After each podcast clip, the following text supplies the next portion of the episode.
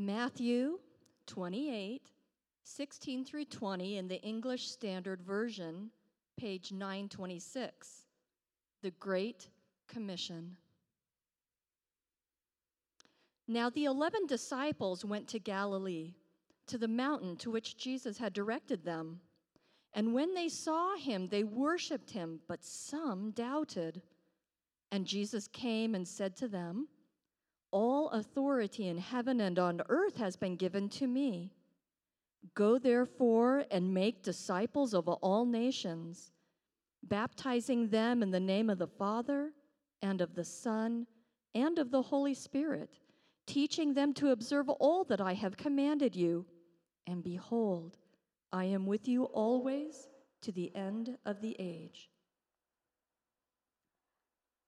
There are two types of people in this world people who share their food and people who don't. I've come to the conclusion that pastors are no exception to this rule. The four of us who pastor here at Boulder Church fall equally under these two categories. Anytime the four of us have a meal together, or there's food anywhere in close proximity, it's pretty easy to tell who is who. Japhet and myself are pretty communal about our food. We'll order different dishes and share off each other's plates. This leaves David and Elia. These two own the motto there is no we in food. David, you see, is a self proclaimed germaphobe and tells us that that is why he will not share with us. While Elia, well, let's take this to an elementary school math problem. Elia has 10 cakes, and someone asks him for one. How many cakes does he have left? 10. That's right. He makes it very clear that Elia doesn't share food. What's on his plate is not up for grabs, and if you get close, you could lose a finger. It's become a running joke that these two don't share food, but there have been a few rare exceptions. Days when the moon is blue and the birds look slightly like pigs.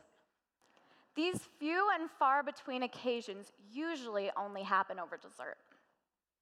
One of them will take a bite, and you just know their taste buds are throwing the party of the century. Immediately following that bite, mouth still full, we're able to decipher the almost never spoken words of, You guys have to try this. When it's David, we all have to get a new fork. I maybe haven't emphasized how much these two don't share food, but when they give you something off their plate, you know it's going to be better than amazing. The way we often feel about heavenly desserts is the way that we need to feel about Jesus. My two little cousins were up front for children's story one day, and this idea of sharing good things was presented to them. The question was asked if you have something that is just so good, do you keep it to yourself or do you share it with others? Immediately, my cousin Yasmin blurts out, Keep it to yourself to which the entire congregation laughed and thought it was funny, and my aunt sunk deeper into her seat, completely mortified. You see, discipleship is easy to do when the food is just so good. And unlike delicious but small desserts that can disappear within minutes, true followers know that this is the kind of food that is always being replenished. They aren't worried to share what's on their plate because they know the kitchen's always open. Real disciples know that their Jesus can turn a small lunch into a feast. We've all heard of seeing the cup half empty or half full, but what we often miss is that the cup is refillable. Every day, I am reminded of my own need to be discipled and to disciple others. Instead of rationing my half empty or half full cup of water or having my cake and eating it too, when I experience something that is just so good, I can't help but to share it with others. So, what happened to discipleship? I think it's safe to assume that our church puts a deep value on discipleship because Jesus put a deep value on discipleship. In the Gospels, we see Jesus constantly immersed in discipling. His last words to those in his close circle of disciples go a little something like this All authority has been given to me in heaven and on earth. Go, therefore, make disciples of all nations, baptizing them in the name of the Father, the Son, and Holy Spirit, teaching them all that I have taught you. And remember, I am with you always until the end of the age. The term discipleship is not underused in the Gospels, and it is not underused today in our church. If you were to look up discipleship on the General Conference of Seventh day Adventist website, you would find some of these titles. Inter America's Public Campus Ministries launches a strategic plan focused on discipleship and missions. In Southern Africa, Adventist Evangelist focuses on discipleship. In the South Pacific, discipleship is the key to supporting Adventist membership. World Church, evangelism and discipleship linked in new document. The list goes on and on. Although the term discipleship is a regular part of our vocabulary as a noun, it does not seem to play an active part in our daily lives as a verb. Instead, we have watered down discipleship from its original form. We have sought after a microwavable discipleship rather than taking the time and effort of a good home cooked meal. We think we can throw churches in a microwave, hit a revelation seminar button, wait a few minutes, and voila, our church was active in discipleship for a week. We use programs, seminars, and even our worship services as discipleship tools, neglecting the fact that there isn't substance in mass discipleship. It is often easy to get caught up on numbers rather than individuals. We equivalate adding names to our databases as success. I believe somewhere along the line, we have confused discipleship with membership. We stress about write about, pray about, and wholeheartedly cry about the young people who are leaving our church when we don't even know their names and let alone their stories. We are losing our young people simply because we fail to disciple them. It breaks my heart when I hear of peers who did not have discipling mentors in their lives. It wasn't until 17 years of me being an Adventist, my senior year in academy, I was personally discipled. If it wasn't for my Bible teacher at the time and now good friend Jennifer Woody, who took an interest in a sassy senior like myself, I think I would have followed the masses of my peers in apathetic religion and been dragged out with the waves. This is by no means an excuse for young people who are leaving the church, but rather, this is a call for all generations to not let this vicious cycle continue any longer. It's been assumed that because someone grew up in the church, we can check them off our list. But when the rubber hits the road and being a part of the church becomes an option rather than an expectation, both older and younger generations alike are coming up short with options to stay. There are always exceptions, but I truly believe we wouldn't have this huge exile of young adults leaving the church if our discipleship followed the true model of Jesus rather than this disconnected, fast track model that we've set up. The church is not the only place that struggles with this idea of discipleship. Our world also struggles by creating their own version that we like to call mentorship. You see, mentorship grasps some of these ideas that the church doesn't such as individual and personal relationship and care on the individual level. But it does lack one thing the one sole ingredient of true discipleship, which is Jesus. We forget that it's more than preaching and teaching Jesus, but it's also about making disciples. In Jesus' last words to his disciples, he didn't say, Yeah, just go teach everybody about me but rather he separates discipling from baptizing and from teaching. The three are not synonymous, but rather three individual things. He tells the disciples, in this order, mind you, make disciples, baptize them, and teach them. I'll try not to get started and amped up on the order of these things and how messed up they've become. We become comfortable teaching, and then baptizing, but we're uncomfortable with that first step of discipling. We build pop up houses with no real foundation. Our discipleship becomes hands off, and we would rather preach from a pulpit, host events, and refer to books and Bible study lessons rather than invest our own time and energy in individual people's lives. So, why is that?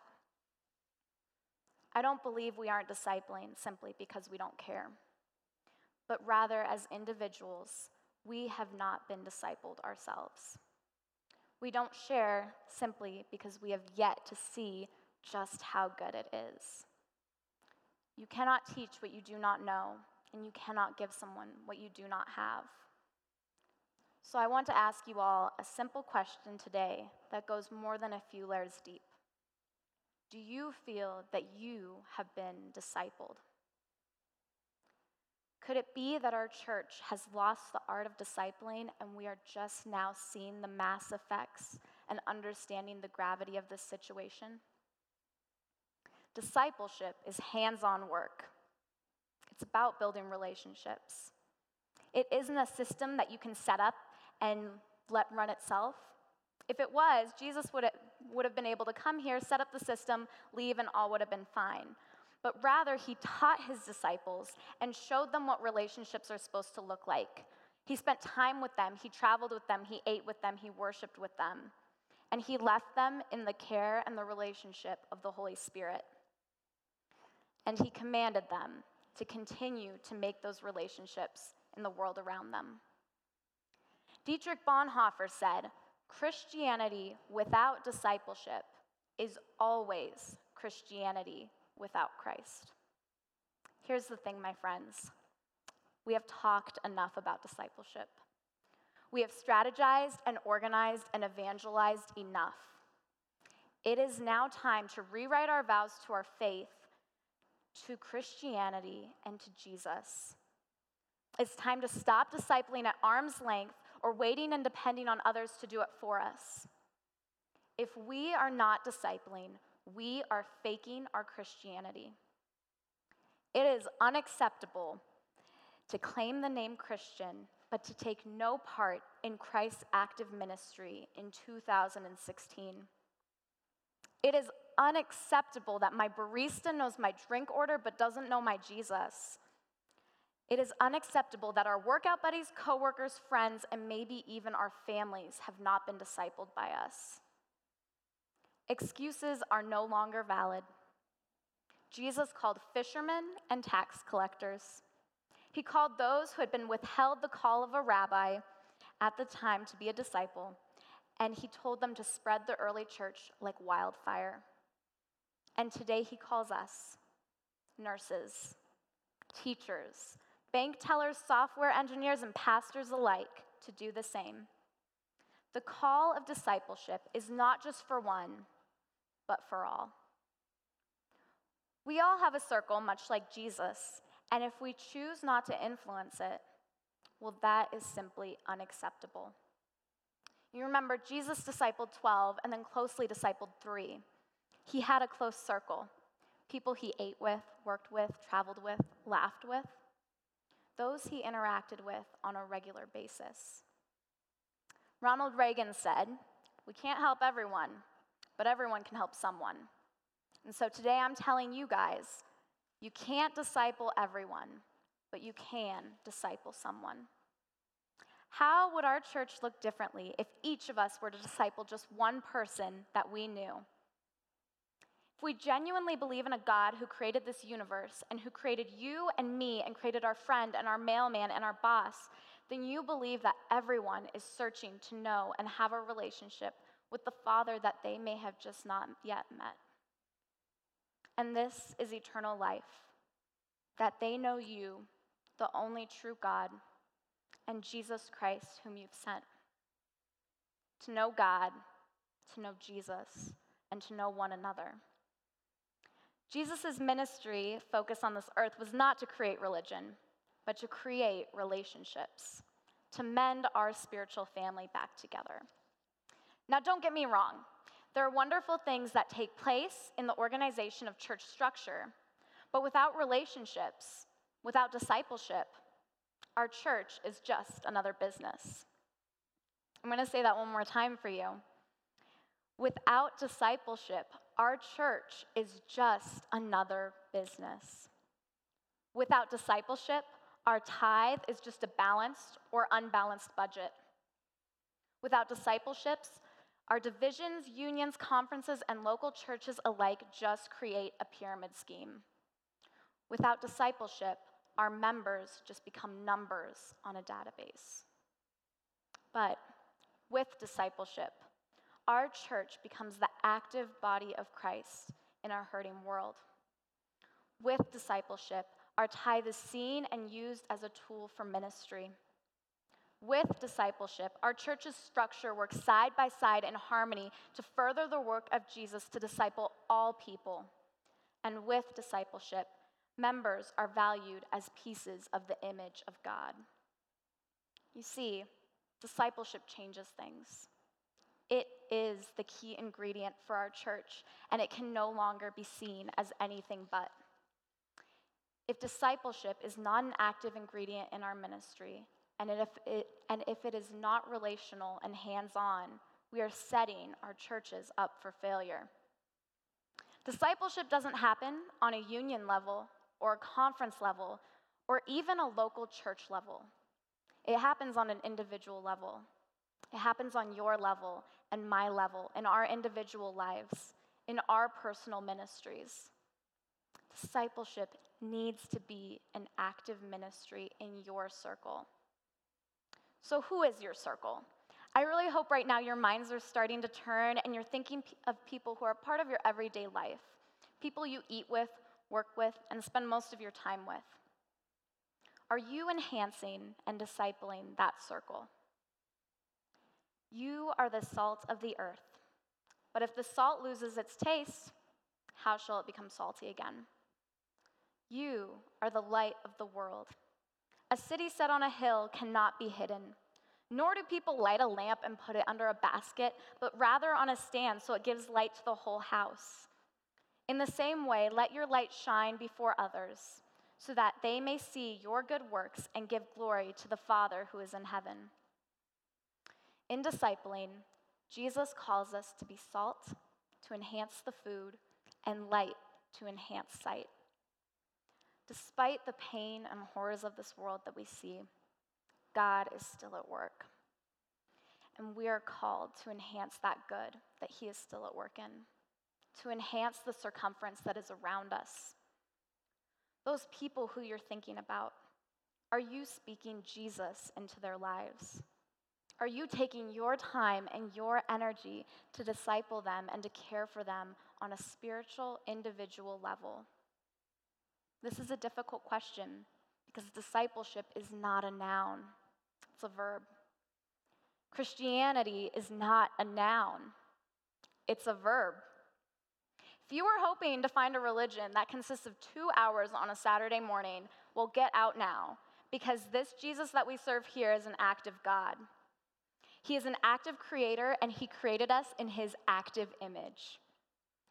Unfortunately, most of our events take place during Saturday, and we can use Sabbath to be active Christians and then go back to a pacifist six day lifestyle the rest of the week. We were never called to be ca- passive Christians who sit in pews, add numbers to our databases, and cross our fingers that our kids don't leave when they turn 18. We are called to be spirit filled, fired up followers of Christ who do not let one opportunity pass to share the love and power of Jesus in our lives. For some of us, the challenge might be taking a step out of our comfort zone.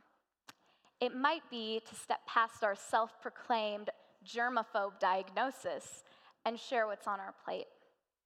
It might seem uncomfortable or unnatural at first, but when you have something that's just so good, you don't want to keep it all to yourself. For others, the challenge might be actually trying what's on your plate. How many of you have tried Nutella? Okay, good. Dina reminded me this week that almost all my sermons have some kind of reference to Nutella, so you can tell I love it. But I want to share with you my first experience with Nutella. When I was a kid, we always had it in the house, and I was so reluctant to try it. My mom would always put it on her toast and she would offer it to me, and I would always say no and feel really confident with my answer that I wasn't missing out on this ooey gooey brown mystery substance. It just seemed gross to me.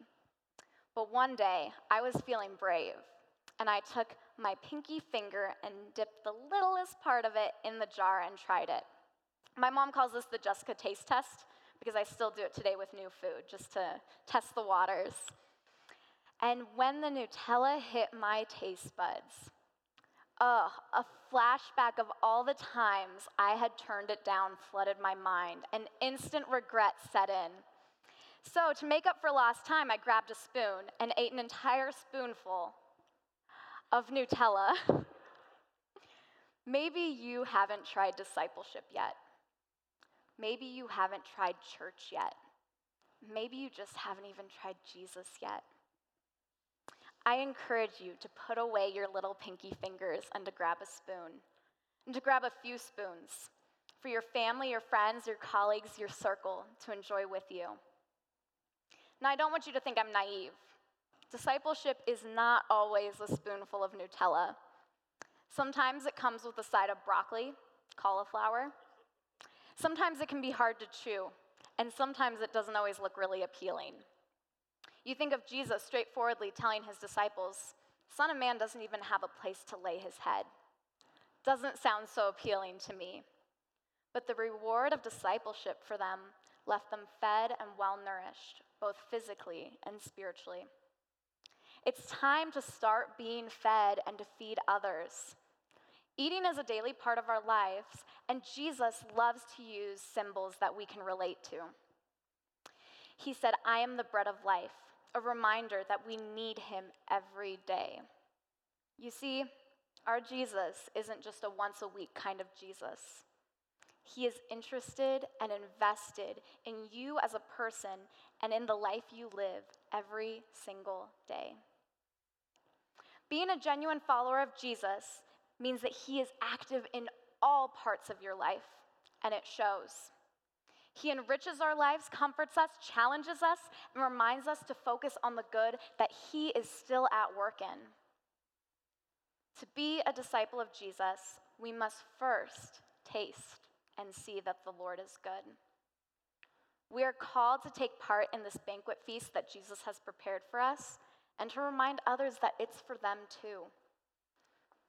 It's time to do our part, to not be satisfied with microwavable mass production discipleship, but to individually accept this call to disciple, baptize, and teach the people in our circle, and not stand to wait one more second to let someone else do it for us.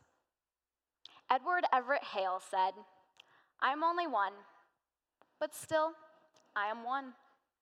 I can't do everything, but still, I can do something. And because I cannot do everything, I will not refuse the something that I can do. I realize that there are two different types of people in this world when it comes to sharing food. But there needs to be only one type of Christian in this world when it comes to discipleship. So disciple and be discipled.